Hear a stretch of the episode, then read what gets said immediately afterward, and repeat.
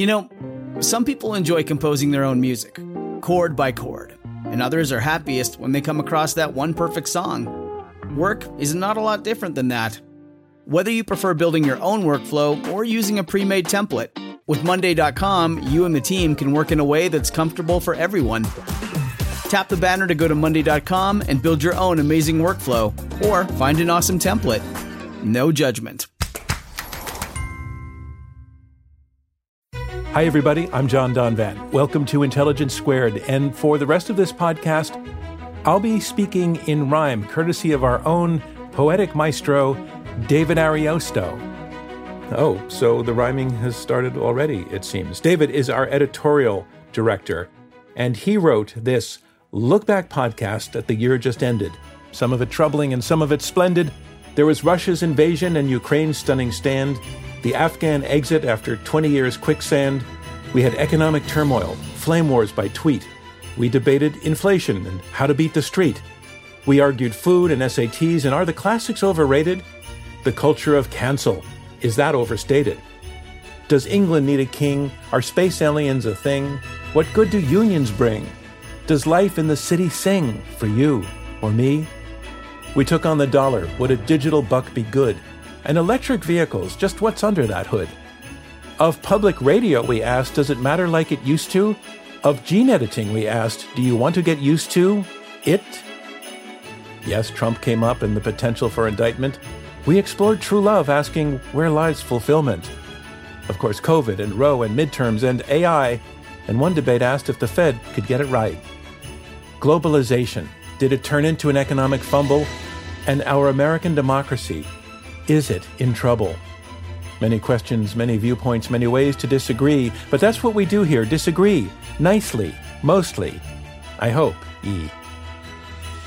So for this year end special, take this as a slice of episodes we gave you both naughty and nice. We'll start with an event in Virginia that was real brick and mortar. Its focus, it turns out, information disorder.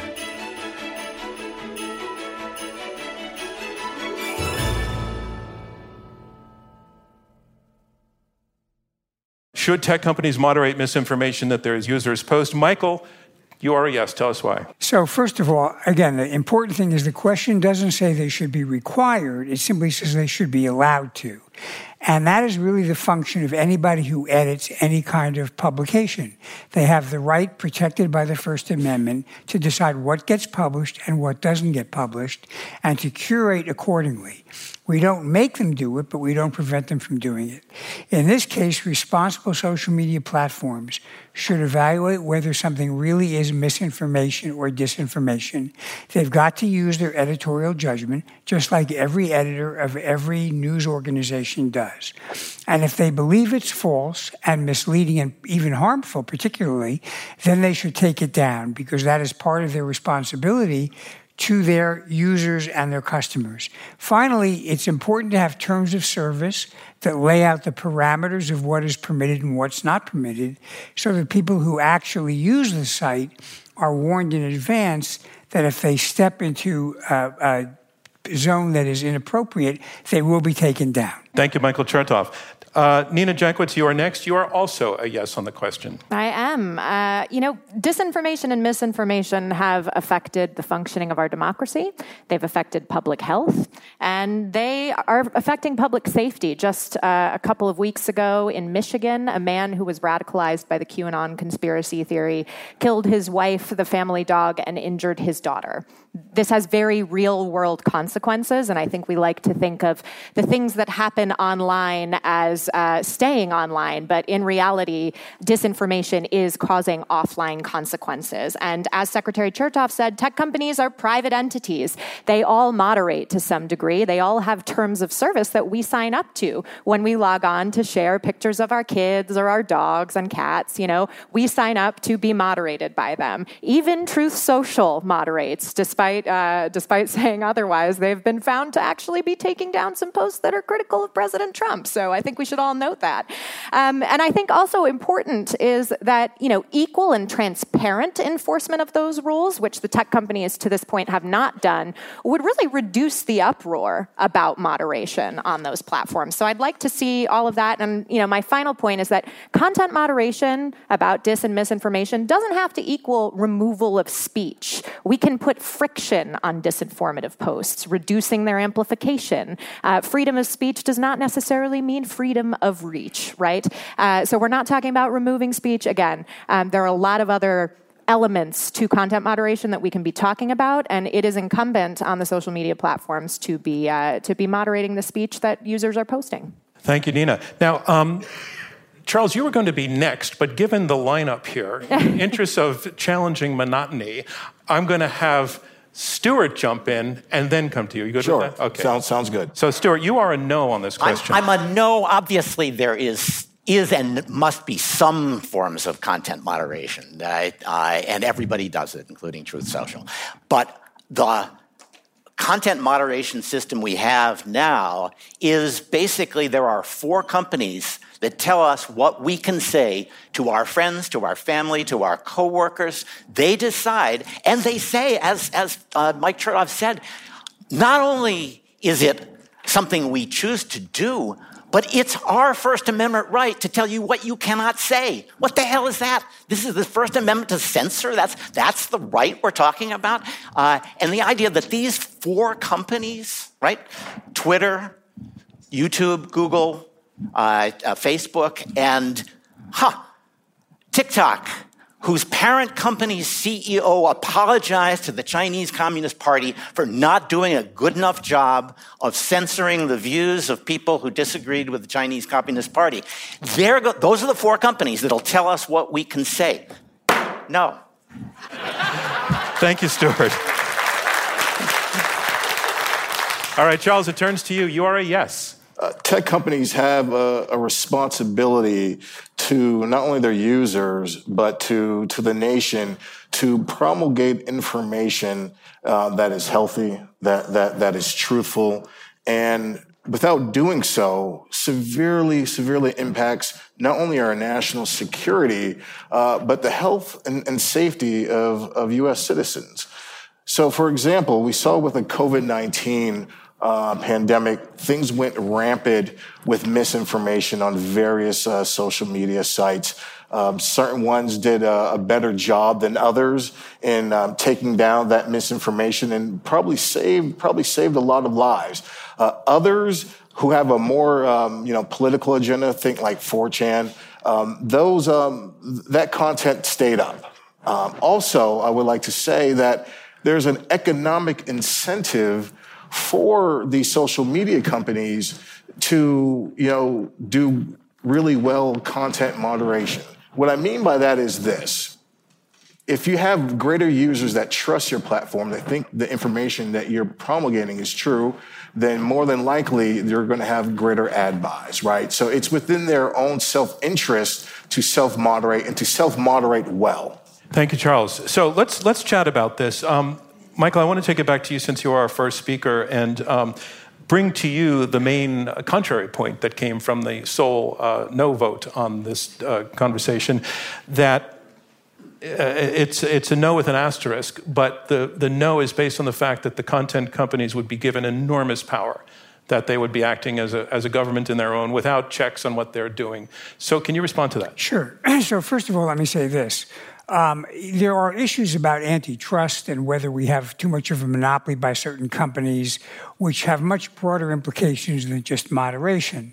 It has to do with uh, commercial advertising, the power over companies that use the media to reach people, and that's a discussion for another debate.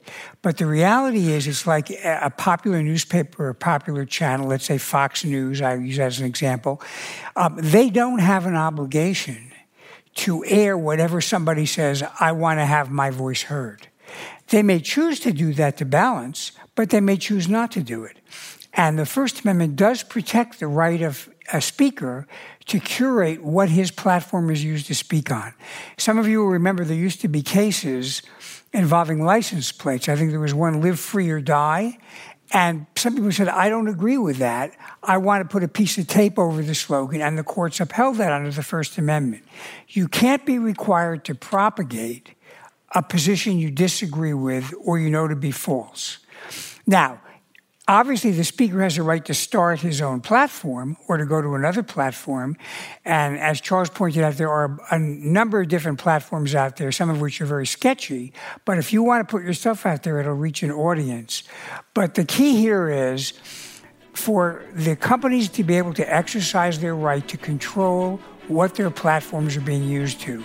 And if we're concerned about too much market power, we ought to deal with that as a distinct issue.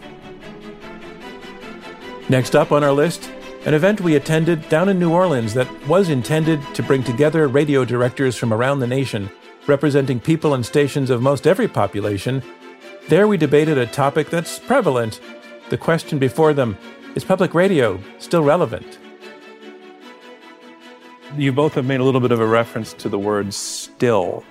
And was there some time when there was a relevance that's not there now. Um, you're arguing that, that it's still relevant, but I'm wondering if you see any modulation in its relevance or how, what you feel about that word still. Was there a golden era when this question would not even have been asked, do you think?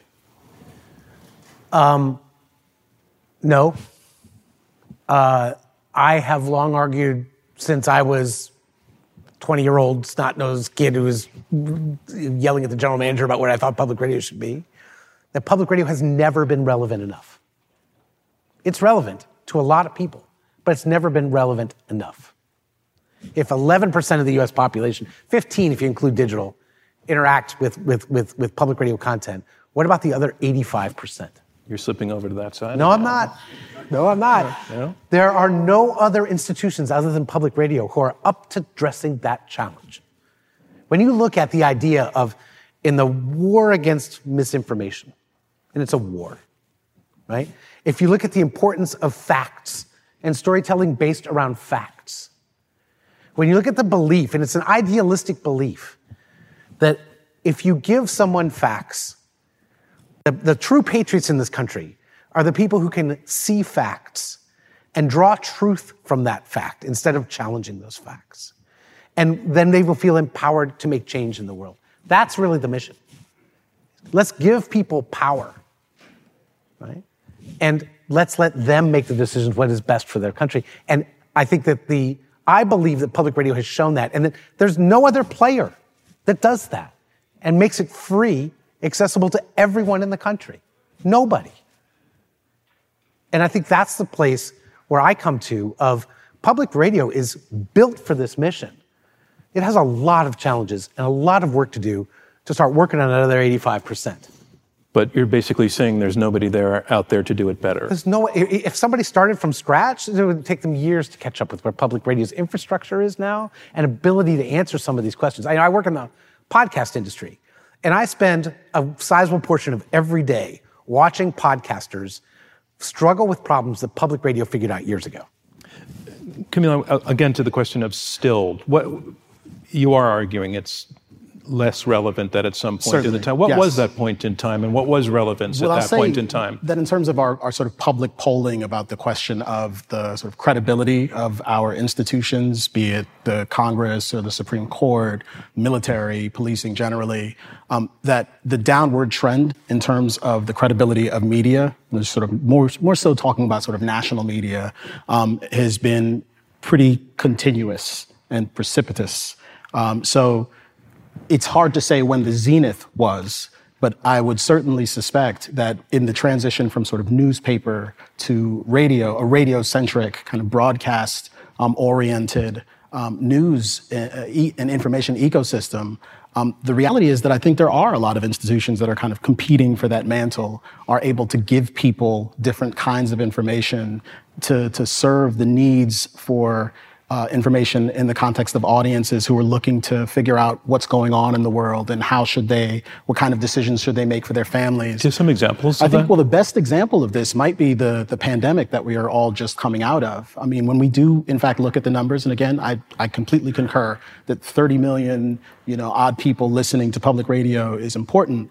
But we did see the numbers go up dramatically between 2015 and 2016 in terms of listenership. You got that Trump bump where everyone was looking for news media, but we also saw those numbers start to decline. And it wasn't yesterday, you know, after the pandemic, quote unquote, ended. It was 2017, 2018. Like, what was happening there? The decline was dramatic and it continued. Worse yet, during the pandemic, listenership declined further. Are you, talking about, are you talking about public radio or public, all media? Public radio broadly. For public radio. Not broadly. all media. Right, not all okay. media. Mm-hmm. Um, this is based on a, a Pew poll. Um, and the question one has to ask themselves is how, during a time when people are distressingly concerned about the future. They're worried about this pernicious pandemic. They're worried about a, a presidential election cycle that's coming up. They're worried about um, uh, uh, an economic turmoil, and they're worried about civil unrest that is unfolding across the country. Paroxysms of violence, even if we're informed that it's mostly peaceful, that was happening, and people weren't tuning in. That is a red flashing light that suggests that something is desperately wrong. Next on the docket, a query about air and the sea. A heated debate, and both sides disagreed. We traveled to Richmond to a massive stage. There we debated can humans adapt to climate change? I want to go to the side arguing first in support of the motion and go to you, Matthew uh, uh, Kahn. When you said we are not passive and you believe that humans are capable of being active and smart about adaptation and doing that well, why is that not also just as true of mitigation? So, the difference between adaptation and mitigation is a free rider issue.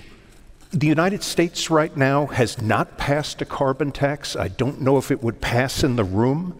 So a distinction needs to be made. Eh, to mitigate carbon, the world. Can, can you, can, can you, just for people who are not familiar with the uh, concept of carbon tax, take 15 seconds on that? Higher gas taxes. How many folks vote in favor of that? So I can't. Well, so so, uh, so to mitigation would be for the whole world to agree to raise the price of gasoline by two bucks a gallon. That would be a carbon tax. That would accelerate the electric vehicle push. Folks, the world has not enacted Greta Thunberg's agenda. I have worked for 25 years now on climate change adaptation because I'm so worried that the world has not solved the free rider issue that everyone hopes that everyone else will mitigate. In contrast with adaptation, to protect our families, to protect our loved ones, we have incentives to take, be proactive in seeking solutions to heat, fire risk, flood risk, for any of the plagues that can be named by climate scientists. We have strong incentives to seek solutions, and that creates a market incentive, the invisible hand focused on adaptation. Michele Wucker, so what I think I'm hearing is different interpretations of, of human nature, where your opponent, Matthew, is saying that mitigation is just not something people want to buy into, would be good at, would participate in. And your argument goes very much in the other direction about what human nature is about. So why don't you take that on? Yeah, well, as far as adaptation, we know that, the, sea levels are rising, that, that places like Miami are in danger. We know that there are more wildfires, California in danger. What if we had more and more and more people moving to coastal areas and to areas that are vulnerable to wildfires? That, to me, doesn't sound like really proactive adaptation. Maybe, maybe I got that wrong. And you know, as far as the, the, carbon tax or not, well, you know, taxpayers are paying for fossil fuels right now, not once but twice. We're paying with the subsidies 7% of GDP a year, according to the International Monetary Fund, when it would cost perhaps 1 to 2% of GDP a year to mitigate greenhouse gases. So, you know, are we talking about a couple cents at, at the gas station, or are we talking about billions and billions of dollars every year that taxpayers are spending. So, so fossil fuels aren't cheap. We only think they're cheap because we don't see how we're paying for them. Finally, we headed north to New York City, where movers and shakers gathered by committee. Thousands of CEOs from 80 countries attended, which seems like a good way to end this year that has ended. The question might require some thinking rewired. Quite simply, we asked Has globalization backfired? Hi, um, I'm Ben. I'm from Australia. Um, my question is really how do we, um, you know, the discussion has globalisation backfired is about poverty. Uh, from the 1950s until now, uh, global poverty has been reduced substantially and has increased, um, well, it's slowing down more recently. Is that because of globalization or some other factor? Yeah. Uh, listen, that's a great question. Um, and yeah, I would have to say, I would have to say yes, because it goes back, most of the poverty that you're talking about was alleviated in emerging markets, but particularly in Asia and particularly in China. So it goes back to this point, UNCTAD research showing that the biggest single beneficiaries were the multinational corporations and the Chinese state. So yes, you now have um, a number of people that are not living at the poverty line, but the question of the debate is has globalization backfired? And I would argue that the outsized increase in in country inequality has created so much economic trouble in various nation states that, yes, the decoupling and the political fractiousness that we're seeing now is evidence that it's backfired. It's certainly true uh, what Rana pointed out factually. Yes, of course, globalization is, is a, had a very, very strong role in poverty reduction around the world, particularly in Asia. And now, though, domestic economic growth, the consumer economy, digitization, financialization, urbanization in those countries has also picked up the torch. Now, again, those countries are so connected to international supply chains. Look at India, look at Indonesia, Vietnam, these places from which American companies are now relocating supply chains. Remember that just because they decide to no longer, if they don't invest in China anymore, they're just relocating that supply chain activity to Vietnam or other Asian countries. That's very much still globalization. So there is still cheap labor out there. And even if it, the labor were not cheap, you still want to sell into those fast growing consumer markets. The majority of the world population, the majority of the world's middle class is shifting towards Asia on the other side of the world from us. If those multinational corporations have any hope of maintaining their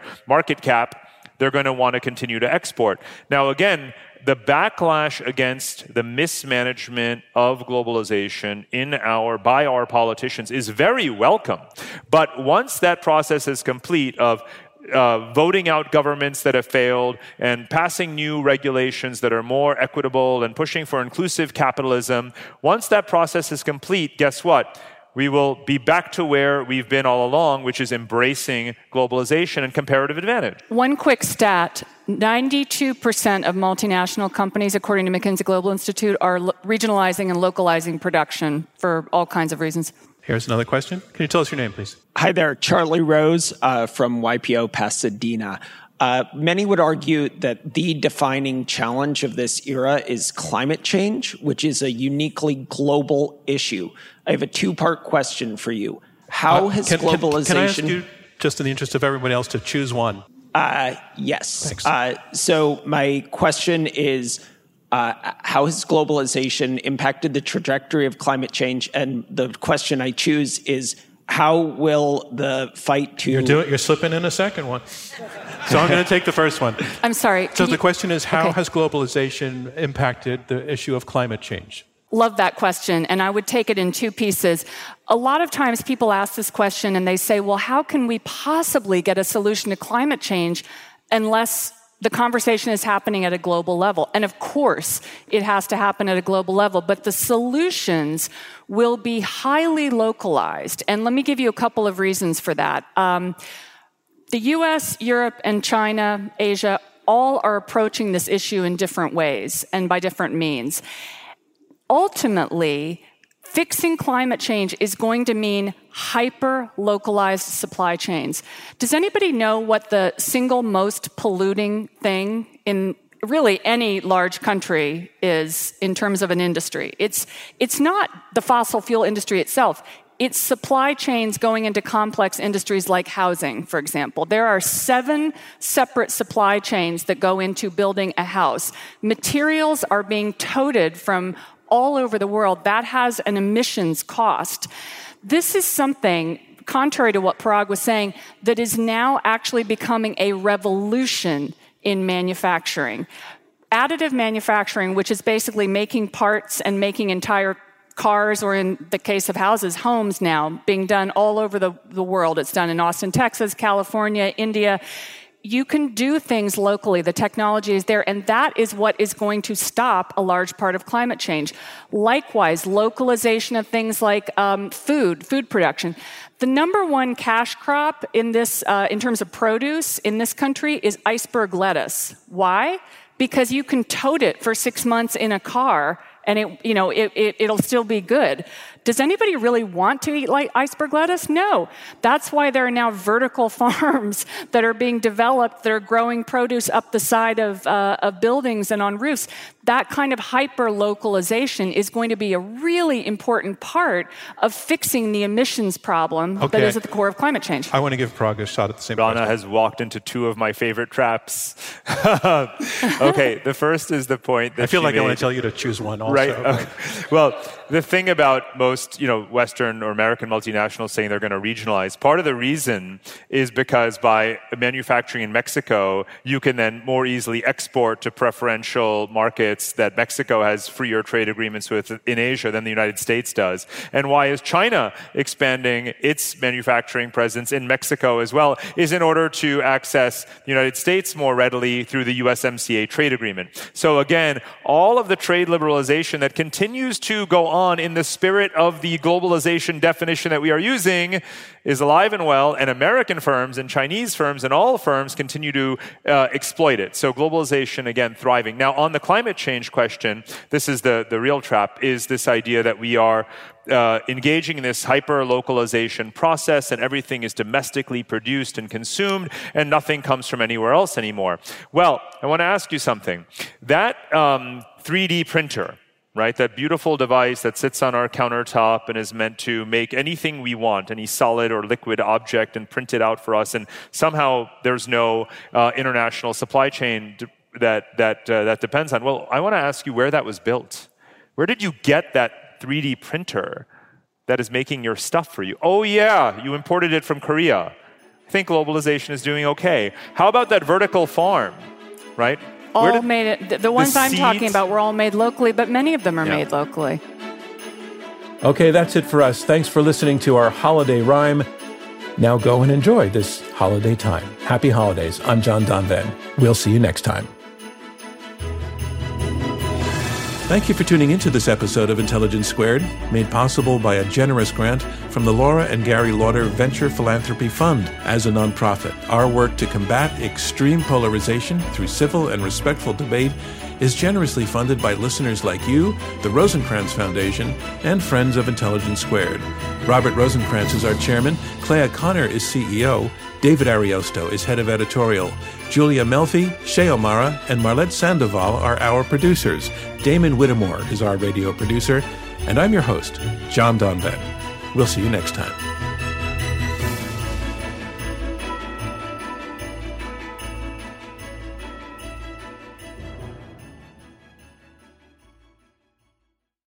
Say goodbye to your credit card rewards. Greedy corporate mega stores, led by Walmart and Target, are pushing for a law in Congress to take away your hard earned cash back and travel points to line their pockets. The Durbin Marshall credit card bill would enact harmful credit card routing mandates that would end credit card rewards as we know it. If you love your credit card rewards, tell your lawmakers hands off my rewards. Tell them to oppose the Durbin Marshall credit card bill.